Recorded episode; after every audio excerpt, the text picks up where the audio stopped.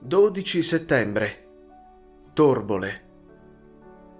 Quanto bramerei che i miei amici si trovassero ora per pochi istanti al mio fianco, per poter godere con loro pure della vista incantevole che mi sta davanti. Avrei potuto arrivare a Verona fin di questa sera, ma avrei dovuto per questo lasciare in disparte uno stupendo punto di vista quello del lago di Garda di cui non mi volevo privare, e fui ampiamente ricompensato di avere allungato la strada.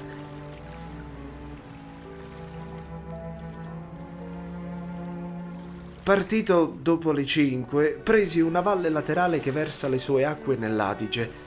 Dopo aver salito alquanto, si incontra un colle abbastanza elevato che si deve valicare per scendere al lago si potrebbero trovare in quelle colline motivi di bellissimi paesaggi. Terminata la discesa, si incontra un piccolo villaggio all'estremità settentrionale del lago, con un piccolo porto naturale, Torbole. Avevo trovato già lungo la strada piante di fico e sceso ora in quell'anfiteatro naturale di colline, trovai i primi alberi di olivo carichi di frutti. Rilevo da Volkmann che questo lago nell'antichità portava nome di Benaco ed egli adduce un verso di Virgilio che ne fa parola. Fluctibus et fremitu resonans benace marino. E questo è il primo verso latino di cui io scorga il significato vivo davanti il mio sguardo, e ciò nel momento appunto in cui le onde, agitate dal vento fattosi più gagliardo, si frangono sulla spiaggia.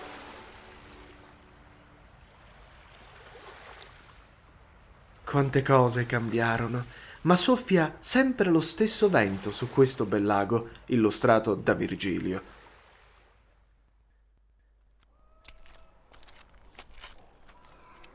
Venuto con la sera il fresco, andai a passeggio in una contrada nuova. Gli uomini vivono vita alla buona, le porte non hanno serrature, ma l'albergatore mi accertò che potevo stare pienamente tranquillo, avessi avuto pure con me diamanti. Le finestre non hanno vetri, sono chiuse con fogli di carta inzuppati nell'olio. Mancano anche le cose più indispensabili.